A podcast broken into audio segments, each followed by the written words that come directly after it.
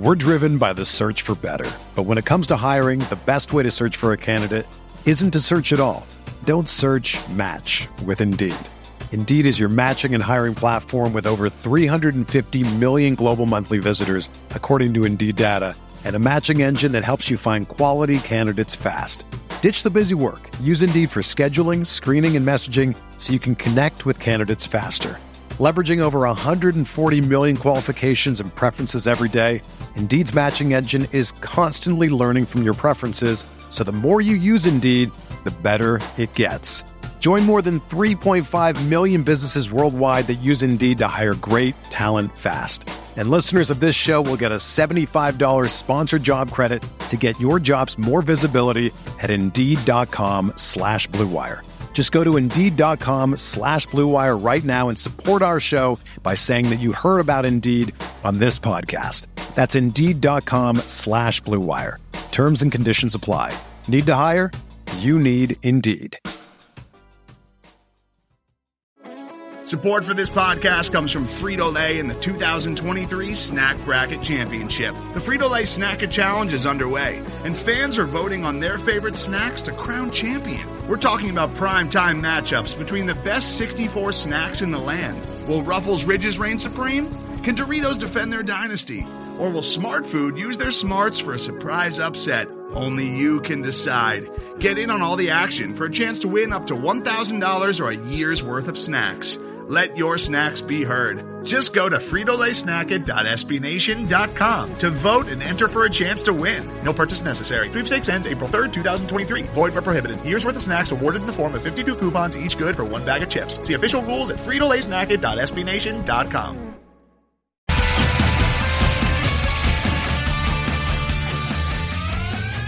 Hello, friends. It is Kirk Henderson, and I'm coming to you with a different guest tonight. I'm coming to you on an episode of Kirk Your Enthusiasm. I'm joined by repeat guest Ben Collins of NBC News and former Mavs child reporter. How are you, Ben? Good. I'm an adult now, so things have changed.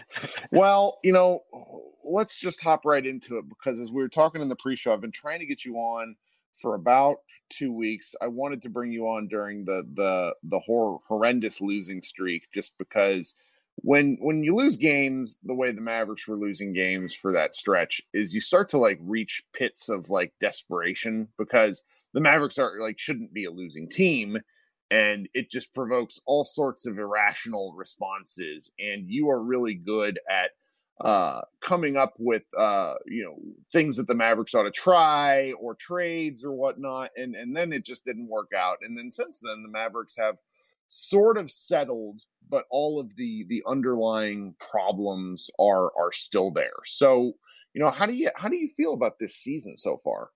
You know, I, I think we're in a better situation than we were a couple weeks ago. I think that a panic trade would have been a bad idea. We were clearly at the absolute bottom of how this team can play. Um, that was in part because of stuff that you've talked about, conditioning, um, basic problems with how the, the team has never really played together until post COVID. Um, you know, our third best player being Maxi Kleber, basic basic issues like that. Um, so, but we're in a much better place now. The team sort of came around. Um, some players who re- I think needed to realize that now that they're role players are now realizing that people Ooh. like Dwight Powell. Um, Ooh, let's talk about that. What do you so so? What do you mean by that? I like that take. I've not heard that before. Yeah, so you know, like Dwight Powell specifically, I think when he came back, I think the team expected him to play like he played before his injury, mm. um, and slotted him back into a role where he was going to play 25 to 30 minutes a game. But now he has to he has to earn minutes. He has to dive after loose balls. He has to do all the things that we thought I think Willie Cauley Stein would do. Um, so you know he he is. I think maybe they've inverted roles if anything.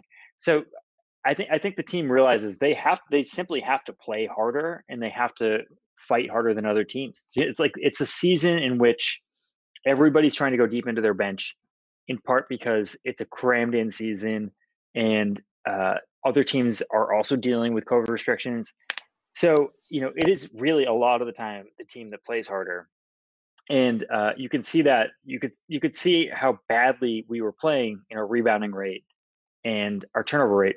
And we need to like we we we simply have been playing better the last six games. So Um, I, I I am glad that we that we wrote it out. However, we as Kirk, I think we both agree this team is not really going anywhere. Needs to make a move, and I think we can now we can start really considering it now that we're not at the bottom of the barrel. Well, I've been having a real hard time with this because I am the kind of person to generally scoff at things that are outliers. So when Kristaps Porzingis finally had a good game against Minnesota, I was I, it took me like I, I, did everything I could to not say who fucking cares because right. Minnesota was a G League team. In retrospect, I'm wondering if all of us, including the Mavericks, really, really, really overrated their 16 and 6 start to the 2019 and 20 season because everything that has happened since that start is feels like trying to get back to that moment. And i'm i'm to the point now and wondering if you know what if it was just a little bit of an outlier like series of outliers coming together at once? Like like dorian finney smith opened that season starting like 40% and, and from three. And you know Kristaps didn't play that great but he was good defensively. Luka was obviously out of his mind and they had a little bit of a soft schedule in retrospect. And and i'm wondering if that really did don't want to say harm to expectations, but it's like trying to get back to to a hot streak, you know, at a craps table, and you just can't make that happen. Yeah, well, well several things happen. First of all, as you know, we shot historically well. Um, Tim Hardaway had a bounce back year. I I I think last year was closer to an aberration than this year is. Mm-hmm. He, he's getting he's rounding back into form, obviously. But Dodo, for example, I, I think maybe also that this is the other thing um, we're scouted better. You know, Dodo's not in the corner getting open threes as much. Um, there's, you know, Seth Curry isn't there to uh, space the floor quite as quite as well. Right. So I think we're in a different spot with with how this team works and operates. And and Maxi hasn't been the same guy. You know, especially since he came back from COVID. He is a different basketball player. He's sort of ground bound. Um, you've you've mentioned this before, but he doesn't look. He still doesn't look like he has his win back. Um, we we had a maybe last year was the perfect storm with this cast of characters, right? And mm-hmm. relying on them to come back and be relatively the same, you know, maybe that maybe we shouldn't have been expecting that. And that's kind of why, eh, you know, that's why this feels so strange. You know, by the time this publishes tomorrow, and by the time many people will listen to this on the site, I had our our Slovenian correspondent Iztok uh, put up a he wrote like a 2000 word missive on what he is seeing in the data and in the tape in terms of what's wrong with the Mavericks defense because the offense I think has finally kind of figured some stuff out. There was positive regression coming for a number of players paired with you know like KP's had an outstanding shooting month and that really helped just a little bit. Um, you know obviously Luke is playing much better in offense but the defense has been bottom three since um, since KP's first game back following the Denver game when the Mavs won in Denver in overtime. Since that game, they've been a bottom three defense, and there's just, I mean, there's a lot of reasons for it. I I, I will so so I, I'm I'm thinking about that right now as we're talking because what had happened last year, you know, the Mavericks ran a lot of drop coverage, and Kristaps Porzingis cleaned up a lot of messes uh, because yeah. the Mavericks didn't have good def- uh, uh, uh, front. Uh, what do you want to call it? Like uh, guard and wing defenders. Now they yeah, still right. don't. They still don't have those things, and Porzingis is moving like he he has been stabbed in the leg. Yeah, I, I think that um, maybe we are cursed by the expectations of this team in in this way, mm-hmm. where I think we anticipated Josh Richardson would lock down, uh, you know, good guards. But at the end of the day, you know, last game, Dorian Finney-Smith was the guy covering Damian Lillard, which is nuts. It didn't work. I don't yeah, understand well, it. I, I never understood that. So I, I, think we thought we were getting this like very highly rated, maybe second team all defense perimeter defender. And at the end of the day, he's really he's not guard, he's not guarding the best guard in the other team. And um, because of that, you know, last year we didn't have high expectations for this defense. It was the defense was bad and we knew it, and I think we took what we could get and we schemed better. There was a lot more zone. There was a lot of more like trickeration from Rick. And th- this time, like we are pretending as if we have good individual defenders all year. And I think yeah. I think we were sold that right. We were sold maybe Josh Green would play some minutes. Maybe James Johnson would change the tone. Uh, maybe Willie Cauley Stein would play more. But the truth is, the team is, if anything, I think from a personnel standpoint, it's about the same as last year. And the co- the cohesion on the defense is horrific. It's like I, I don't they they still don't really know what they're doing on switches on good guards. Um, it's just very messy right now. So um, I, I, think that's it. They have the they have the championship belt thing this year, right? I think they really anticipated this being part of their identity, and it's not. And because of that, I think it's dragging the team down.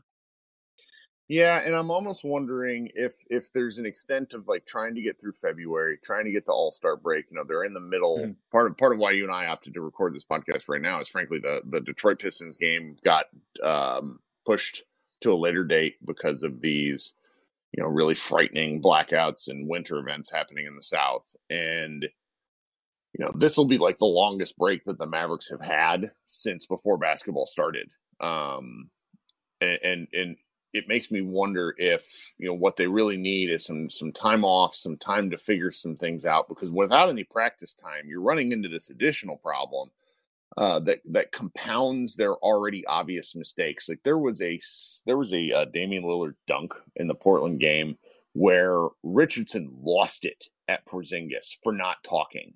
And right. this the, the communication issues on this team. Frankly, the communication issues going back to you know essentially like 2014, 2015. Like the Mavericks have never been. It's been really rough since Tyson Chandler left, where nobody talks on defense. It's it's unbelievably painful. Then you pair that with the with a couple of guys like Tim Hardaway Jr., who doesn't even seem to understand the fundamentals of what he's supposed to do in a defensive scheme.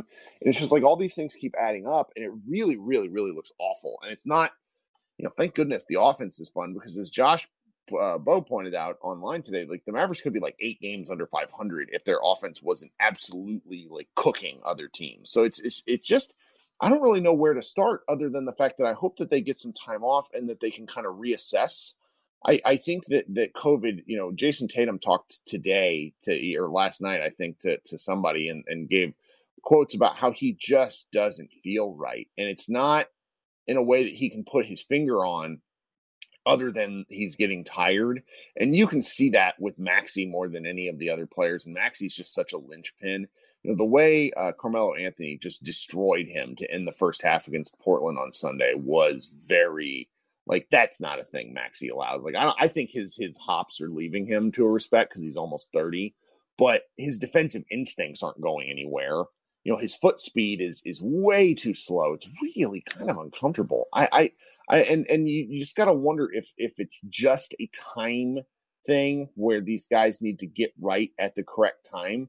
But the flip side of that for me is I feel like Luka is carrying them to the point of burnout. Oh, oh, certainly. I think with Maxi too, um, you saw him against Zion, where last year Maxi pretty much dominated Zion defensively. He he was step for step for him on the perimeter, and he botted him up in the post. And this year Zion started ten for ten against him it was really it was a difficult game to watch. Mm-hmm. Um, and you hear this from other like Russell Westbrook, same thing. When he came back from COVID, he said he like you know he he had symptomatic COVID, and he still says he's not the same. You can see it. He is like airballing free throws by three feet. He has it's a guy who's raw athleticism comes back, and he's at eighty percent, and he can't play anymore. Right. So um, I, I, do think that there's something there with that, and we we probably for a good reason. We don't really know who had COVID and who didn't. We know Maxi had it bad, but that's you know that is a dramatic difference. Uh, in terms of the All Star break, you know KP does really well in these moments where he comes back a little bit and then gets some time off and then really comes back. Uh, that's what happened last year. Um, he was you know very good after the All Star break. Yeah, I mean, not not def- not necessarily defensively, but he was doing that like you know uh, range from the logo style three point shooting, and his you know his lateral quickness is just a little bit better. He he was uh he was useful as a secondary option in the second half of the season last year, whereas we didn't have that previously. So look, I think I think this team the ceiling for this team is a lot higher than they're showing. I do think that we're like there are just some fatal flaws to this team. And I think the you know, one of the big ones is, and I generally think you can work around this as a basketball team, but I don't think this team with this personnel can. I think we have a huge rebounding problem. I just mm-hmm. do. Um, you know, I'm looking at look, I'm right now I'm looking at um rebound rate, which is like the percentage of rebounds that are available. So usually it's around like 50 50, right?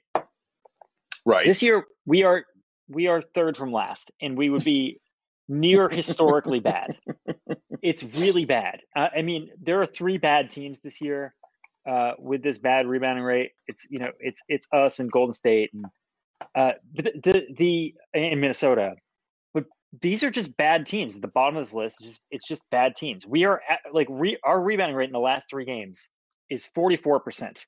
The next team is forty five point seven percent. That's New Orleans. Um, that's horrible. That's very bad. Boston gets almost sixty percent of, of, of the available rebounds, right? Right. So that is a that's a that's a scheme thing, right? I know there's a lot of talk about people trying to let Luka get rebounds and then those rebounds go unaccounted for. Um, I don't, I don't know if that's actually true. I can tell you right now, we have to do something about it. Like I don't know what it is. If, is it a personnel thing? Is it a trade thing? But w- there are several shifts we need to make over the All Star break. Right. Well, that's probably so. So before we pivot to that, before we pivot to kind of solutions to to the, the Mavericks problems, what have you what have you liked from what you've seen so far this year? Um, I think Luka is better in every way. I really, I really do. Uh, and I think it's being hidden by the fact that the team that he has to do so much more. He's a much better defender than he was. Um, his three point shooting is coming around recently. Uh, you know, I think he took a leap again, and I don't, I don't think it's visible. I think that's uh, kind of unfair to him. Um, and I'm not like a, I am a Lucas fan. I'm a psychopath. I understand, but um, I, I do think that he has gotten significantly better and tougher and more physical, and done all the things that you would, that you would expect him to do. Um, and I've seen some moments too with this team where I'm like, okay, I, I get it. Um, when Josh Richardson does that weird janky floater thing, when um, when when KP really has it going from three, and you can just run him into weird pick and rolls and have him shoot, you know, 35 footers, great. I, I think this team, like, you can see what they were going for. Um, so there, there's a, there's a lot of good here. What what is the thing that you see that you're like, oh, maybe there's something else here? Well, before I answer that, I needed to read you this stat because Michael Pena uh, wrote, where did he write this for? He wrote this for SI.com today. He was doing his all star kind of ballot and and who where he has started. So Luke, this is an incredible stat. Luka Doncic is averaging more points off of drives than any player in recorded history since they've been tracking drives. This season, that makes sense. This season, he's averaging 14.4 points off of drives. I mean, just incredible stuff going on there. Um, I, I think the thing that that to answer your question, I think the thing that I'm most pleased about, and this is going to kill people who listen to the podcast because I've just I've, I've ragged on him, but I've walked it back some. I, I really enjoy the role they found for Jalen Brunson. I will start by saying I don't like it when Jalen Brunson gets to play Luka Doncic light. I, I think it, it, it he dribbles too much and he's not a good enough passer.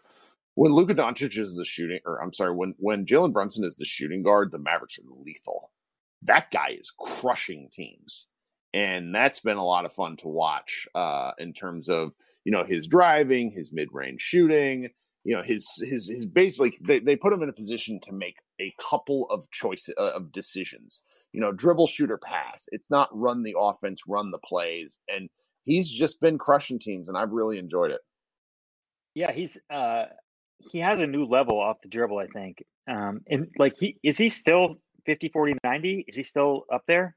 I think he's 50 40 90 and I think in terms of like on the pick and roll I saw I saw um Bob Sturm tweet this uh, a couple days ago or maybe it was uh, Jake Jake Kemp. I think he's he's the league leader in points per possession off of pick and rolls. Like something absurd like 1.35 points on pick and rolls because that's how effective he has been. He doesn't run a ton of them, but he runs enough and he's been just, you know, absolutely uh absolutely thrashing teams. So it's a, that's that's probably the thing that I'm that I've liked the most and I've been the most surprised about because like by game four, when he was having all these live ball turnovers, I was ready to like trade him for anything. Yeah, I, I was in the same boat because I was like, is it really worth getting killed defensively, him getting picked on defensively? Mm-hmm. Um, but it is now. It absolutely is. There's no question. Um, You know, I, I, think he's. I think more minutes. That's that's the thing they could do in the second half. More minutes right. with him alongside Luka, I think would be beneficial because uh, then you can start doing those things. Everyone keeps saying we got to get Luka moving off the ball. The only way to do that is with Jalen Brunson on the floor. So, I think that's I think that's the next step for this offense. Well, I, I agree, and and I'm not I'm not sure what they do because if you've noticed their rotation the last basically during the win streak and and really during the tail end of the losing streak, Carlisle basically went down to like seven and a half guys, and that's that leads us to to what I think you know maybe some potential solutions, and that this team was built a certain way. It's not working as is due to some reasons which are outside their control but then there's also a number of players on the roster who simply do not fit the vision. Um, James Johnson was brought back in a, uh, you know, essentially a salary swap, and he's an expiring contract. And and he was, just to put it kindly, he was remarkably bad in every single way outside of a few early bright spots. Like the man's plus minus when when he was in some games during the losing streak, he would go in and the Mavs would get down like 25. It was kind of remarkable. So I, I think that, that the next step that all Mavs fans' eyes are turned towards is what can they do before the trade deadline? And I think understanding you with some of the things you send me in the dead of the night whenever you're heated about whatever's going on with the Mavs, I think you have some potential ideas on what they could on what they could do that's honestly within the realm of reason. So so what do you what do you think some of the solutions are? Okay, Kirk, I hate to do this to you. I think one of the answers is Andre Drummond. Uh, please don't hurt me. Uh, uh, when, when I, I always want to tell everyone this. When I sent this to Kirk, he was like, "Oh, the QAnon people have gotten to you, haven't they?" And like the answer is yes. The QAnon people. Have got, this is like the QAnon of the Dallas Mavericks universe. That Andre Drummond's suddenly going to fix all of our problems. I I don't think that. I I am not. I am new to the Andre Drummond bandwagon. I do think you run the risk of Luka going into a paint that's filled with a guy who doesn't really know what he's doing down there. And Kirk, I think you you make a very good case for that. When I watch him play, I think his offensive awareness is kind of crappy. He's not outstanding down there. However, I do think he he is a one stop shop for fixing the rebounding problem we have. Um, and I think we're leaving a lot of points on the table from that. Um, you know, if we go from getting 44% of our rebounds to getting 49% of our rebounds, um, that's that is not a small uh, number of points a game you can get off of that, especially with offensive rebounding, which we don't do anymore. Last year we had Dorian Finney-Smith crashing boards. We had people who cared on the offensive boards. Dwight Powell used to care on the offensive boards. He wasn't great at, at putbacks, but he would try. Yeah. We don't have anything like that now. We really don't. So there's no second shot opportunities in this team at all. He would provide some. And then, you know, hypothetically, in Kirk, I know you're going to say this that he's not actually a good defender he you're right. he's not a good defender, but he has he really could be. I know he's like 28 he or something. Be. He, he has be. been in spots and yeah. Okay, I I broke down and basically framed the argument as such.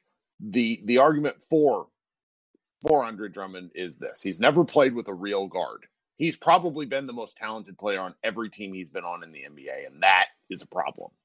He's a very capable rebounder, and he's also a very good defender when he chooses to be. That chooses to be is something that doesn't always happen, and as a result, he tends to stat chase. Now, the argument against it is that this man, as a as a 27 year old, 28 year old, has unbelievably bad habits. I have followed him since he was like before UConn. At UConn, he was a waste of space. He was not good he fell in the lottery entry. He he was in the lottery anyways because he's so talented. And then in the NBA, he's proceeded to to go on uh, their eventual podcast guest Sopan Deb uh, of the New York Times insists that he is a Hall of Famer, which he definitively is not. I don't no, care about. I don't care about counting stats, but he still has gotten an unbelievable number of rebounds. Yeah. Um. The, the other thing that's surprising about him is that he's shockingly bad in the restricted area. He is not a good finisher. So right. the idea, I'm not entirely sold on the idea of, oh, he'll just become a good roll man with Luka. No, being a roll man is hard. I used to have to do it. I was terrible at it, and I never got better. It's it's something that Dwight Powell was kind of underrated about. But the Luka Doncic effect is a real mm-hmm. thing. So I think to a certain extent, if there is a deal to be done that doesn't cost Dallas anything other than like a salary swap and a nonsense second rounder in like the year 2065, I, I don't, I'm no longer against it because the team as constructed is not working. I, I that's exactly how I feel, and I do think that's basically the price. I think, I think if somebody goes to them with an expiring contract in a in a second rounder, and will eat the rest of the salary, I think they'll basically take it because uh, otherwise they're just going to buy him out or go to Brooklyn. Um, so I think it's worth the shot. Um, and like there are more elaborate deals that I'm into. I think you can make you can call Boston and see what Kemba and Smart are worth right now. I think there are teams willing to move off of bad deals and package good talent with it. And you know, I I think it's worth kicking the tires on Zach LaVine and seeing if that's really part of their future because the guy took the leap and he puts us into legitimate title territory. I think. Mm-hmm. Um, but I, I, don't know if we have the assets for that. I'm just I'm just saying hypothetically that's the kind of guy who would work. However, um, if you want to do something low grade right now that could really help, especially in the regular season, I think Drummond is the guy, and he like he gets you a shot in the arm. Like you need you need some hope, um, especially with a team that lost six games. I know it won four in a row, but you know you need some hope when you're hanging around the, the the seven to ten region in the Western Conference, and he gives you that. He gives you a chance. I think so. That's that's my goal with this. I think like if there are people, there are Mavericks fans who have wanted Andre Drummond on this team for two years for the wrong reasons. If you have him come in and play 25 minutes a game and get like nine or ten rebounds, it could be really good. And that's that's where I'm at with this. Do you have any better ideas in this? Is there anything else, anybody else available that you even want? I I saw a very interesting idea, which gets into kind of the bigger discussion about perhaps the Mavericks should consider trading for Blake Griffin in the sense of they would then have another huge salary to just sort of have and be over the cap because you know the Mavericks plans for the last two off seasons have been objectively bad outside of sign of outside of signing KP the plans have been bad. They haven't worked. I have taken endless amounts of heat from this from casuals. Unfortunately, everyone, I'm sorry. Once again, I'm right. The off seasons have been not as good as they could have been. And so and we're heading into a 2021 off season where they're like the best free agent available is I mean, like maybe Kawhi Leonard if he's available, which I don't think he actually will be. You know, then it's like Mike Conley. Like it gets weird in a hurry. So the theory was, and I can't remember who who shared this. I think it was uh, I think it was this guy at Blake Stakes, um, and he he he kind of described it in like a caps uh, like a cap mechanic move, where you go over the cap and you kind of are operating from this position of okay, maybe you can move him later with a future first um, in order to get a potential grumpy superstar. Which I, I just I don't really like it, but it, it, it's the it's the idea of playing above the, the the salary cap line, which I'm not a cap expert, but I, I like the I like kind of the outside the box thinking because where Dallas has gone for close to a decade now is assuming that their salary cap space has any value, and it just doesn't.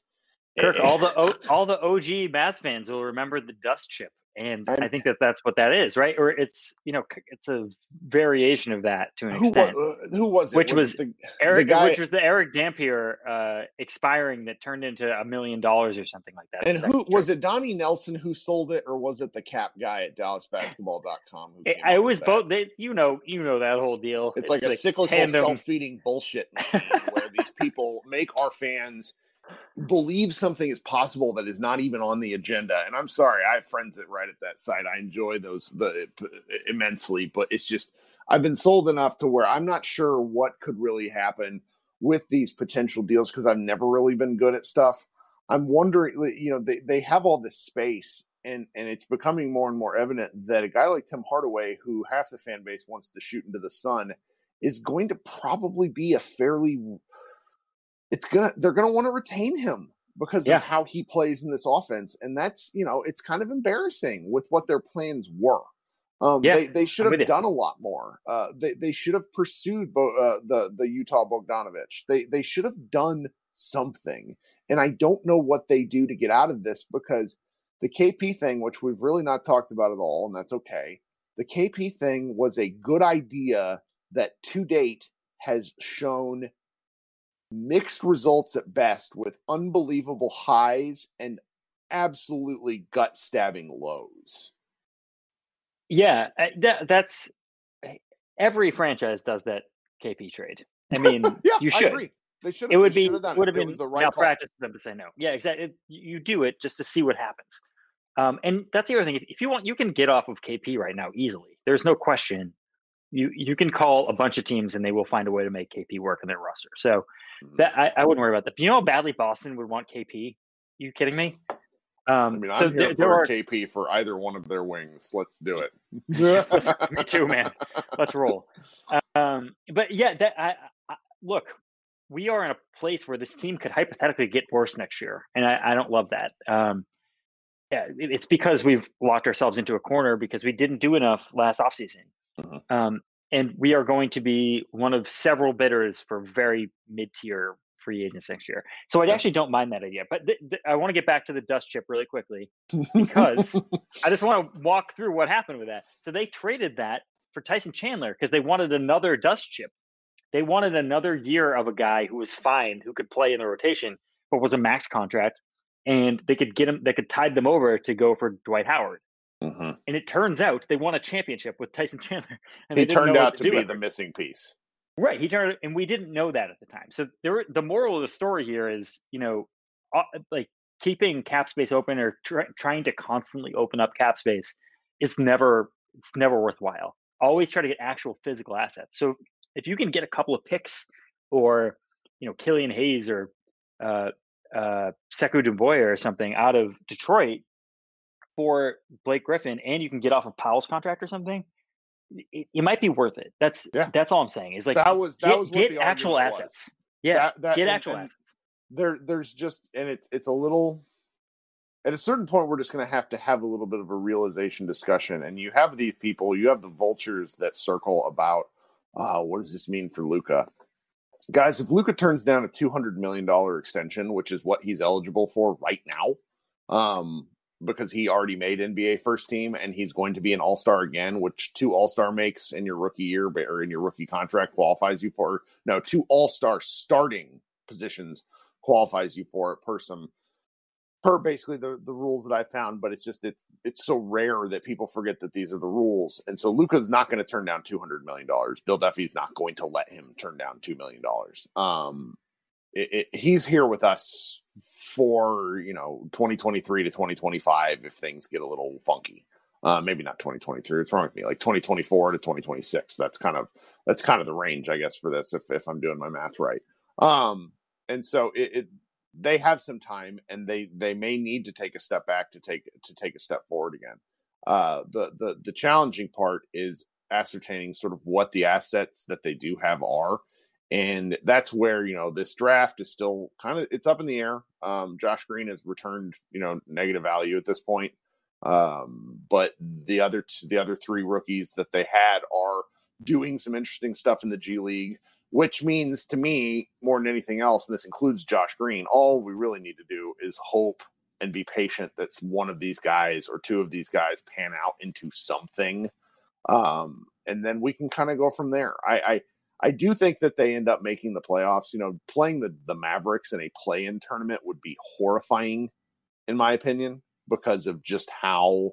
Um, I mean, would you want to play Luka Doncic in a do or die game? Yeah, yeah, they're they're gonna make. The, I think they're gonna be in contention to get up to the sixth seed. I think they're gonna go on a run. I think all that happens, um, whether we make a trade or not. I think you know the team. Luke is simply too good, and these other teams are gonna dip off. Uh, you know, when it's like when push comes to shove, teams like the Spurs uh, that have sort of played above their weight. Um, I don't think they're hanging around. Well, they, Uh, they've for all like thing. they've had four COVID tests today, and you hate to be this Right. dark, but you saw or you, you you- saw what happened in the Mavericks when four rotation guys go down. The the Spurs will likely get to play some of those games again down the road, which is what didn't get to happen for Dallas. But you just see the way it, it affects your rotation in ways that are hard to describe. Where you know the defensive metrics for all the players who had it fell off a cliff. Um, Yeah, and it- especially like especially with the Spurs, for example, Mhm. who they have older players and they're heavily reliant on how good their defense and schemes are and energy is. Yeah. Uh, and when you have COVID, it's not gonna. It just doesn't work out that way. It's just like it's really, it's unfortunate, but it's true. So I, I think that you know, I hate to say this, Bauer's in a pretty good position. They've already had their I largely had a really bad outbreak, and I don't think it's going to be that dark again for the rest of the year. I think they're going to be around the six, seven spot for the rest of the year. Yeah. Oh yeah.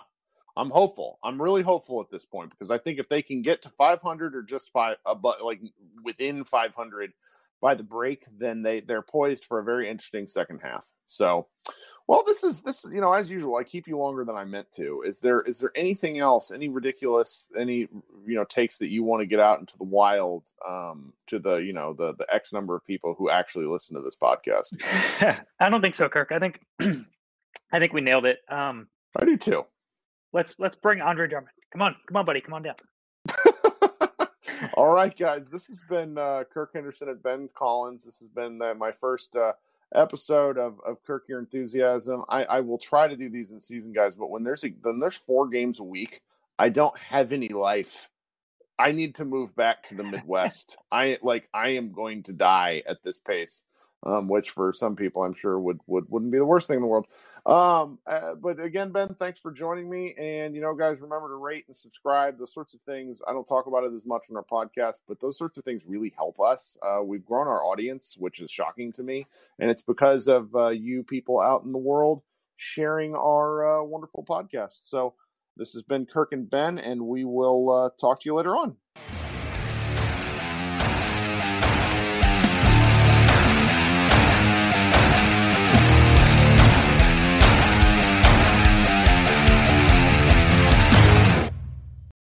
Today's episode is brought to you by Cars.com. With over 2 million vehicles and 50,000 more added every day, Cars.com will match you with the perfect car for you, your budget, your life, your style. And if you're ready to say goodbye to your current car, Cars.com will get you an instant offer to cash it in. Just start by entering your license plate and get matched with a local dealer who will write you the check. So whether you're looking to buy or sell, just go to cars.com. It's magical.